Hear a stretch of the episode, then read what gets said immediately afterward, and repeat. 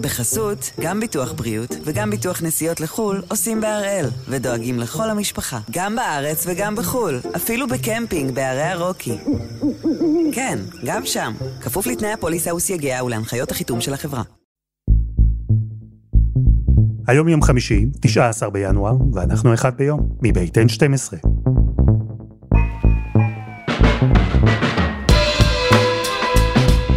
אני אלעד שמחיוף, ואנחנו כאן כדי להבין טוב יותר מה קורה סביבנו, סיפור אחד ביום, בכל יום.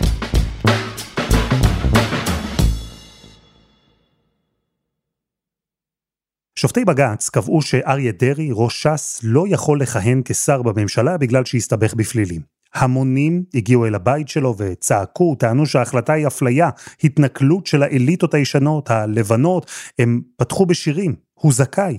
בש"ס הבטיחו להיאבק בהחלטה, נישאים על גבי תמיכה גדולה בציבור, תמיכה של מאות אלפי מצביעים. ראש הממשלה זעם, הוא היה זקוק לדרעי כדי להעביר מהלכים ענקיים. הוא מתח ביקורת על בג"ץ, שהחליט ששיקול הדעת שהוביל אותו למנות את דרעי לשר היה שגוי, שכל המינוי הזה הוא לא סביר. ודרעי, הוא ניצב בפני דילמה.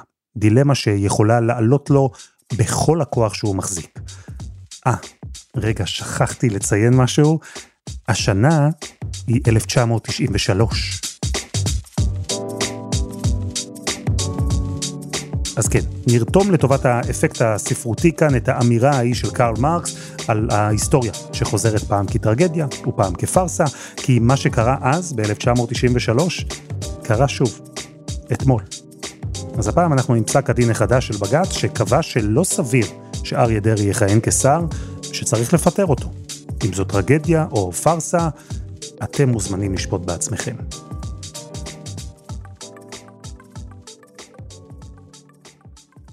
יובל הראל, שלום. שלום אלעד. נתחיל מהשורה התחתונה לפני שנפרק יחד את הטקסט. מה אומר פסק הדין שפורסם אתמול?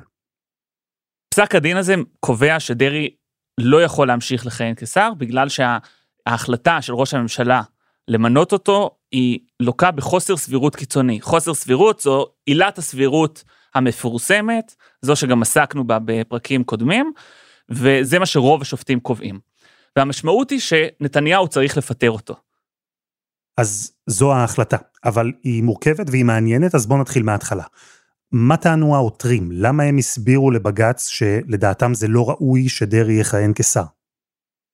טענה אחת הייתה הטענה של הסבירות, הייתה טענה גם לגבי מה שקשור לחוק דרעי. חוק דרעי זה התיקון לחוק יסוד הממשלה, שבעצם משנה את המקרים שבהם אדם שהורשע לא יכול לכהן כשר, אלא אם יושב ראש ועדת הבחירות המרכזית דן בנושא הזה וקובע שאין קלון. בחוק יסוד הממשלה לפני התיקון דובר שם על מאסר, שזה כולל מאסר על תנאי וזה כולל גם מאסר בפועל. דרעי הורשע ונדון למאסר על תנאי, ולכן דרעי רצה לצמצם את זה רק למאסר בפועל. כלומר שזה לא יחול עליו, שחוק יסוד הממשלה לא יחול עליו. אז חלק מהטענות של העותרים היו שהשינוי הזה, מה שנקרא חוק דרעי, לא צריך לחול, לפחות לא בכנסת הנוכחית, לפחות לא על דרעי. היי, זה אלעד מחדר העריכה. אני קופץ לכאן לרגע רק כדי לוודא שכולנו באותו עמוד, כי אני מבין את העניין תוך כדי תנועה, יחד איתכם. אז על עילת הסבירות אנחנו כבר דיברנו כאן, בפרק שנקרא להבין את המהפכה המשפטית, הוא עלה לפני שבוע וחצי, וזה די ברור, הטענה של למנות עבריין שהורשע יותר מפעם אחת לתפקיד שר זה לא סביר. הטענה הזו היא פשוטה. הטענה השנייה של העותרים, זו שדיברה על שינוי חוק יסוד, גם עליה דיברנו בפרק שנקרא החוקים החדשים, בחודש דצמבר, זה אותו שינוי שהקואליציה ביקשה להעביר בחוק יסוד שיקבע שמי שנשפט למאסר על תנאי, כמו דרעי במקרה הזה, לא יוטל עליו קלון. אז הטענה השנייה בעתירה הייתה שהשינוי הזה בחוק צריך להתחיל בכלל מהכנסת הבאה, לא מהכנסת הזו, זו שחוקקה אותו. עכשיו נמשיך. אלה שתי הטענות המרכזיות, והייתה עוד טענה ש... היא הייתה ברקע, כלומר, היא לא דוברה כטענה נפרדת, וזאת השאלה של הטעיית בית המשפט. הרי דרעי, אם נחזור אה, אחורה, כשהוא חתם על הסדר טיעון, הוא הגיע לבית המשפט, וכל מי שצפה בשידור או היה באולם בית המשפט, התרשם שהנה, דרעי עוזב את החיים הפוליטיים. השופט השתמש במילים האלה, התובע השתמש במילים האלה, וזה נלקח בחשבון כחלק מהטיעונים לעונש. אה, הנאשם התפטר מכנסת ישראל. אה, מדובר באדם שעומד בראש מפלגה גדולה, אה, מדובר באדם שהשליחות הציבורית והחיים הציבוריים מלווים אותו למעשה מגיל צעיר, אפילו צעיר מאוד, והדבר הזה הוא דבר שצריך לקחת אותו בחשבון, הוא דבר שצריך לשקול אותו גם בעניין הזה, ולכן אני חושב שבסופו של דבר, אחרי ששקלנו את כל השיקולים הללו, בשורה אה, התחתונה, העונש שהוצג לי על ידי הצדדים הוא בהחלט ראוי בנסיבות העניין ומתאים לעבירות שעומדות כאן לפניי. כשבאים לבית המשפט ויש מה שנקרא טיעונים לעונש, לפני שבית המשפט קובע אתה אה, נגזר עליך מאסר על תנאי, נגזרות עליך עבודות שירות, אז הוא שוקל את כל השיקולים, ומה זה כל השיקולים? כל השיקולים זה המחיר שאתה שילמת, זה חומרת העבירה, זה העבר הפלילי שלך. כל השיקולים האלה הם שיקולים רלוונטיים. והטענה הייתה שהנה, אחד השיקולים שבגללו דרעי קיבל את העונש שהוא קיבל, היה העובדה שהוא החליט לפרוש מהחיים הפוליטיים. והשופט ממש מציין את העניין הזה. ובמקרה של דרעי זה אפילו יותר מורכב, כי העובדה שנוצר רושם שהוא פורש מהחיים הפוליטיים, לא רק השפיעה על העונש שלו, אלא גם היא הפכה אז את שאלת הקלון ללא רלוונטית. בעצם לא נשאלה בכלל השאלה אם העבירה של דרעי מחייבת קלון או לא. נכון, אז לקחו את זה בחשבון גם בהקשר של העונש, כלומר, הוא לקח אחריות, עזב את החיים הפוליטיים, אבל זה גם היה רלוונטי, כי אם מדובר באיש ציבור, כשאיש ציבור עומד לדין ומרשיעים אותו וגוזרים את דינו, אז מכריעים גם בשאלה האם נפל קלון במעשיו או לא. ובמקרה של דרעי השאלה של הקלון פשוט לא הייתה רלוונטית בגלל הפרישה שלו מהחיים הפוליטיים. זהו, שהרושם שנוצר במגעים לעסקת טיעון ובבית המשפט היה כאילו דרעי מתכוון לפרוש מהחיים הפוליטיים, אבל זמן קצר, שעות אחרי שנגמר הדיון הזה, הוא כבר יצא לתקשורת, תקף, טען לאפליה. דמי ודם משפחתי נשפך בראש חוצות.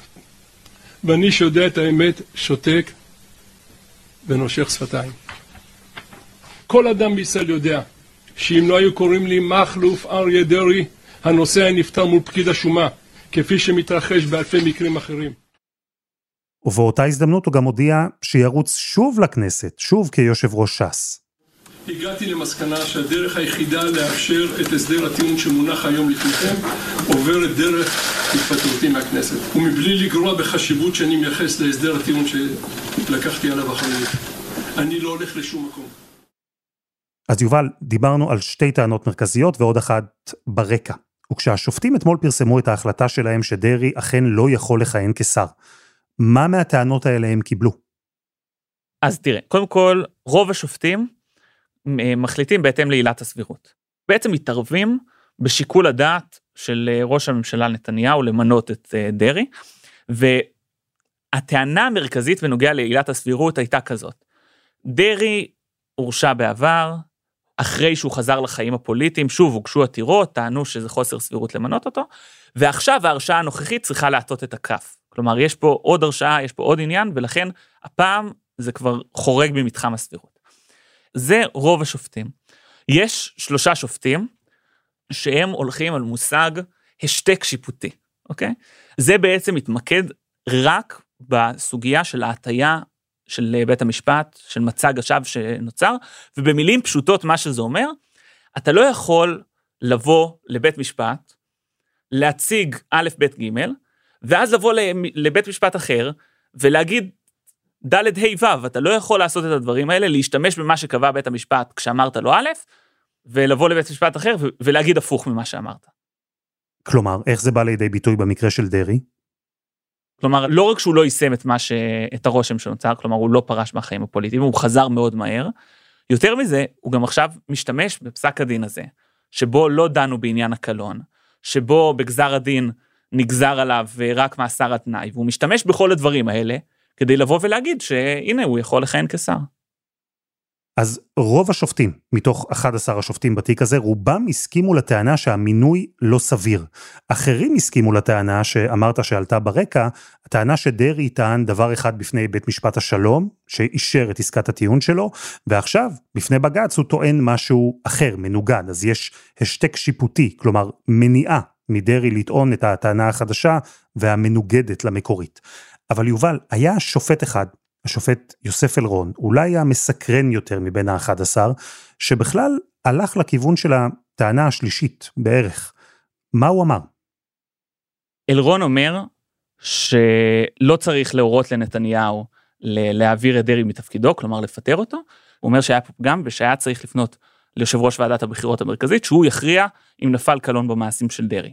אבל מה שכן, הוא שם דגש על כל מיני דברים, הוא שם דגש בין היתר על העובדה ש, שיש פה אמירה של הציבור שבחר אה, בדרעי, והוא גם מתייחס לגזר הדין, הוא אומר שמדובר פה אה, על עבירות שהן לא כוללות אה, זדון, אה, או כוונה להונות את שלטונות המס, אה, אני מדבר על ההרשעה האחרונה של דרעי, הוא אומר שהחלק של דרעי בביצוע של העבירות האלה היה חלק אה, פסיבי, אה, ולכן אלרון הולך פה בעצם בין הטיפות, כלומר הוא, הוא לא אומר לא נפל אה, רבב, הוא לא אומר זה מינוי סביר, הוא לא מכריע פה לשום כיוון, הוא רק מגלגל את תפוח האדמה הלוהט הזה ליושב ראש ועדת הבחירות המרכזית.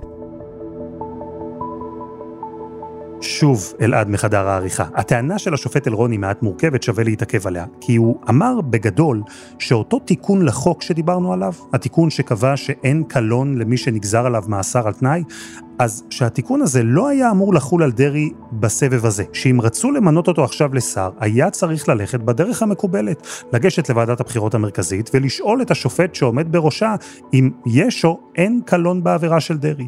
ולכן השופט אלרון לא אמר אתמול שהמינוי של דרעי לא סביר ושצריך לפטר אותו, אלא שצריך עוד לבדוק. לבדוק אם יש או אין קלון. וזו קביעה מעניינת, במיוחד שהיא מגיעה מהשופט אלרון. אני האמת, שומע את כל רחש אחרי פסק דין של אלרון, מדברים על השופט המזרחי היחיד. פסק הדין שלו הוא לא כל כך בעד דרעי. כלומר, מאוד יכול להיות שיושב ראש ועדת הבחירות המרכזית יקבע שיש קלון. הרי אם דרעי לא היה חושב שיקבעו קלון, למה הוא רצה לתקן את החוק? גם דרעי עצמו הניח שיקבעו שיש קלון במעשיו. חלק מהרחש הזה, חלק מהעניין והסקרנות סביב אלרון וההחלטה שלו, לא מגיעים רק בגלל שהוא מזרחי, אלא כי נאמר שהוא מתכוון להתמודד על נשיאות בית המשפט העליון אם השיטה תשונה. עד היום, הנשיא או הנשיאה הם אוטומטית השופטים הוותיקים יותר. אבל במסגרת השינויים שהממשלה רוצה לעשות, היא מדברת גם על שינוי כאן, התמודדות על התפקיד, שהוועדה למינוי שופטים היא שתמנה את הנשיא. והשופט אלרון, ככה לפחות דווח, מעוניין להתמודד. וזה דבר דרמטי, כי לא היה לנו מצב שבו יש תחרות, ובטח לא כזאת גלויה, על מי יהיה נשיא בית המשפט העליון הבא. עכשיו, אני, לפני שפורסם פסק הדין, ההערכה הייתה שבאמת אלרון יהיה בדעת יחיד, אבל הייתי בטוח שהוא יהיה הרבה יותר חריף, כי נוצר איזשהו רושם של הנה הוא רוצה שימנו אותו לנשיא בית המשפט העליון. דובר הרבה על הבעייתיות שיש בזה של הנה שופטים ינסו לרצות את הקואליציה כדי שימנו אותם לכל מיני תפקידים. הייתי בטוח שהוא ילך עד הסוף לטובת דרעי, וזה ממש לא מה שהוא עשה, ולכן כל השיח הזה, כאילו אלרון, השופט המזרחי היחיד, זה שבא לטובת דרעי, היחיד שרצה לדחות את העתירה, פסק הדין שלו הוא לא, הוא, הוא לא הולך all the way לטובת דרעי, ממש לא. כלומר, גם השופט שקיבל את ההחלטה הכי מקלה עם דרעי, גם הוא בעצם לא הכשיר את המינוי שלו, להפך, הוא שרטט מסלול שיכול להוביל את דרעי לקלון, ואז אפילו חבר כנסת הוא לא יוכל להיות. יש פה משהו מעניין, ציינת אפילו השופט הכי מקל, אלרון, שהוא יחסית מתויג בצד השמרני של בית המשפט העליון. יש פה כמה וכמה שופטים, כמו השופט שטיין, שהוא אולטרה שמרן, לפחות אם אתה מסתכל בפרספקטיבה של בית המשפט העליון. יש פה את השופטת וילנר, את השופט מינץ. כל השופטים האלה חשבו שצריך לפסול את המינוי של דרעי. יש פה אמירה כי אתה מסתכל על ההרכב הזה, ההרכב היה הרכב שבחלקו הגדול שופטים שמרנים יחסית, ושהם עדיין הם לא הלכו לכיוון של דרעי, אפילו השופטת וילנר פסלה את זה כמו שהנשיאה חיות קבע, לפי עילת הסבירות.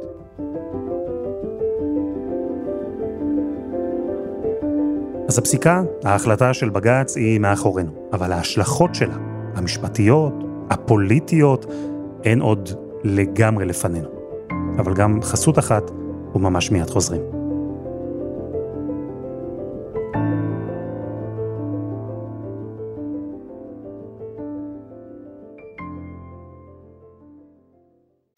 בחסות, גם ביטוח בריאות וגם ביטוח נסיעות לחו"ל עושים בהראל, ודואגים לכל המשפחה, גם בארץ וגם בחו"ל, אפילו בקמפינג בערי הרוקי. כן, גם שם, כפוף לתנאי הפוליסה וסייגיה ולהנחיות החיתום של החברה. שרקי, שלום. אהלן. דרג לי את הפסיקה של בג"ץ בסולם ההפתעות. תראה, עצם העובדה שהם פוסלים את דרעי לא מאוד מפתיע. כלומר, היה הרבה יותר מפתיע אם זה היה הפוך. אבל אני חושב שבתחום העילות, יש שם פרטים די מפתיעים ודי נוקשים בשביל דרעי. כי?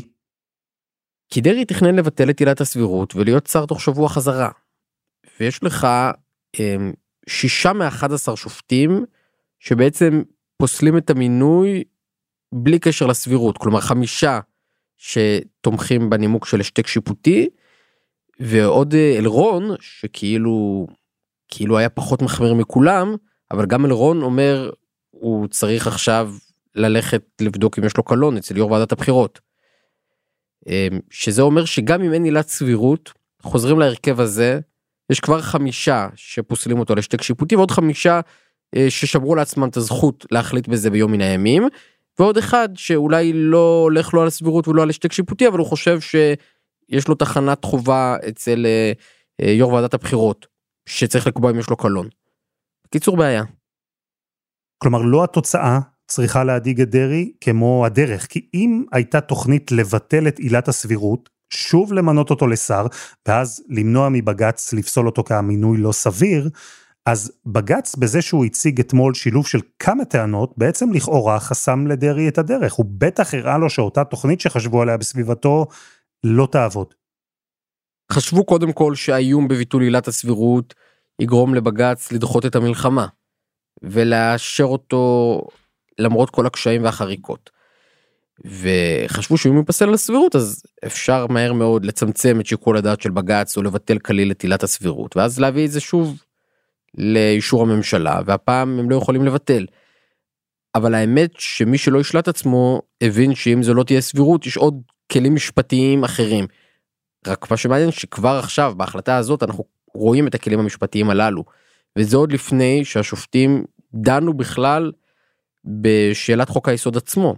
בקיצור, אה, כבר עכשיו אפילו הרבה מאוד כלים שכשקוראים את ההחלטה מאוד קשה לראות איך דרעי חוזר להיות שר, בטח בכנסת הנוכחית, אני אפילו אגיד ביום מן הימים. ואתמול שרקי אה, ראינו עלייה לרגל לבית של דרעי. שמענו שם רבנים ממועצת חכמי התורה. בעזרת השם אתה תקום על הרגליים ואתה תישאר מנהיג ותנהיג אותנו לעולם בעד. שמענו מפגינים בחוץ. דרעי העם איתך! דרעי העם איתך!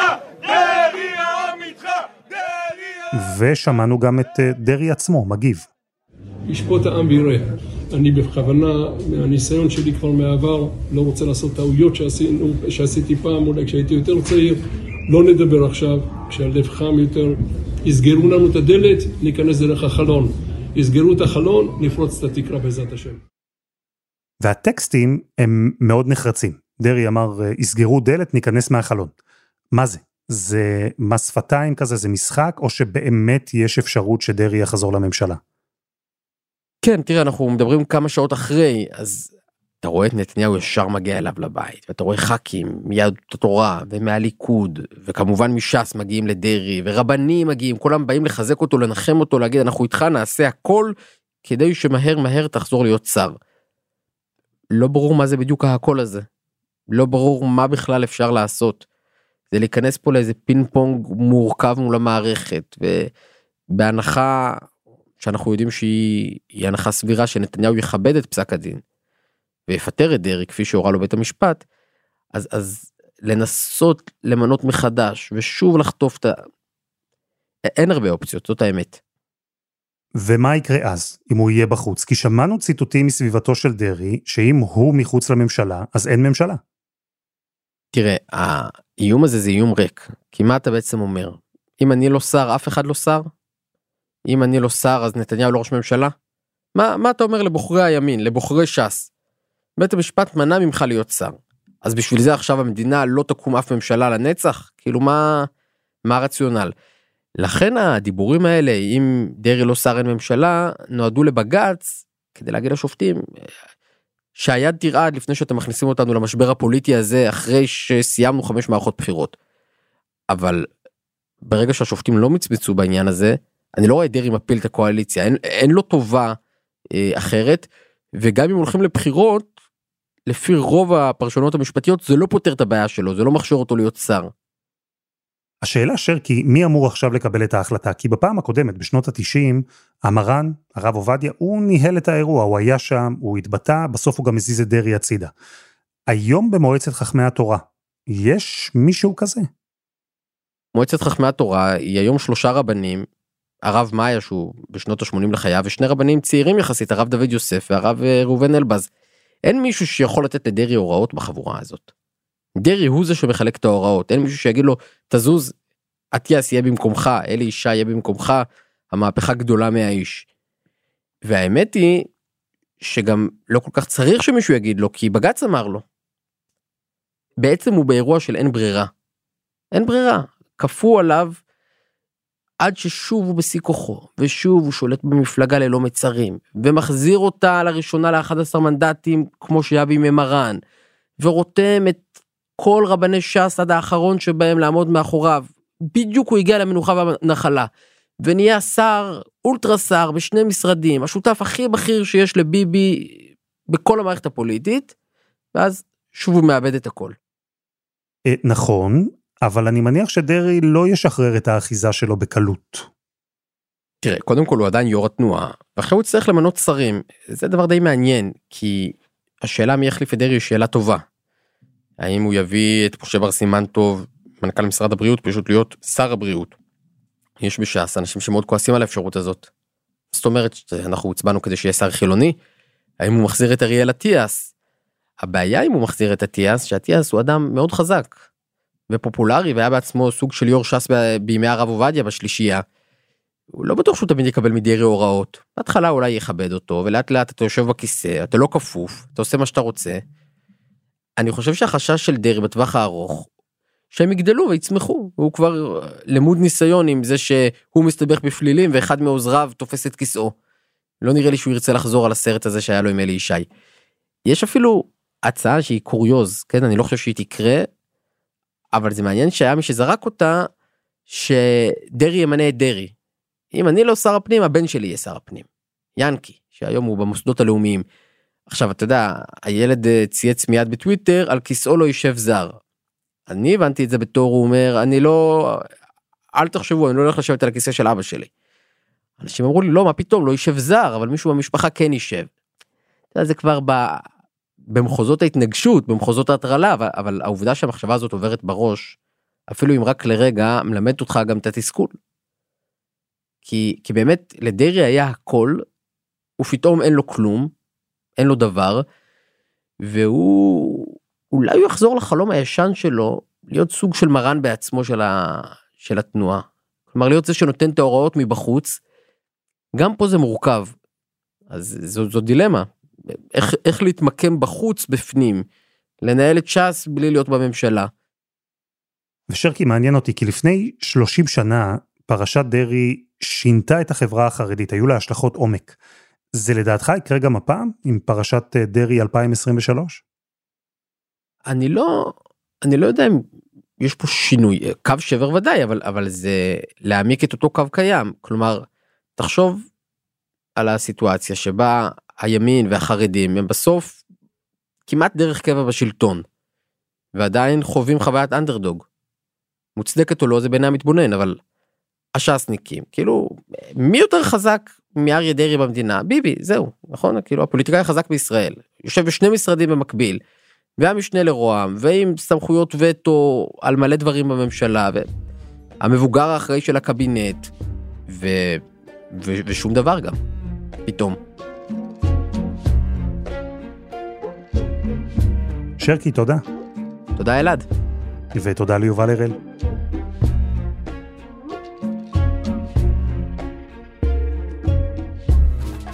וזה היה אחד ביום של N12, אנחנו בפייסבוק, חפשו אחד ביום, הפודקאסט היומי. העורך שלנו הוא רום אטיק, תחקיר והפקה עדי חצרוני, דני נודלמן ורוני ארניב, על הסאונד יאיר בשן שגם יצר את מוזיקת הפתיחה שלנו, ואני אלעד שמחיוף, אנחנו נהיה כאן שוב גם בשבוע הבא.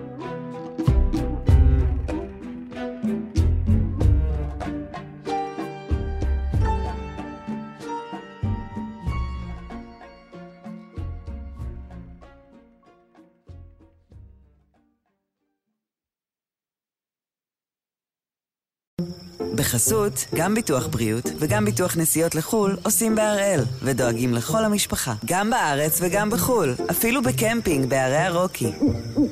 כן, גם שם, כפוף לתנאי הפוליסה וסייגיה ולהנחיות החיתום של החברה.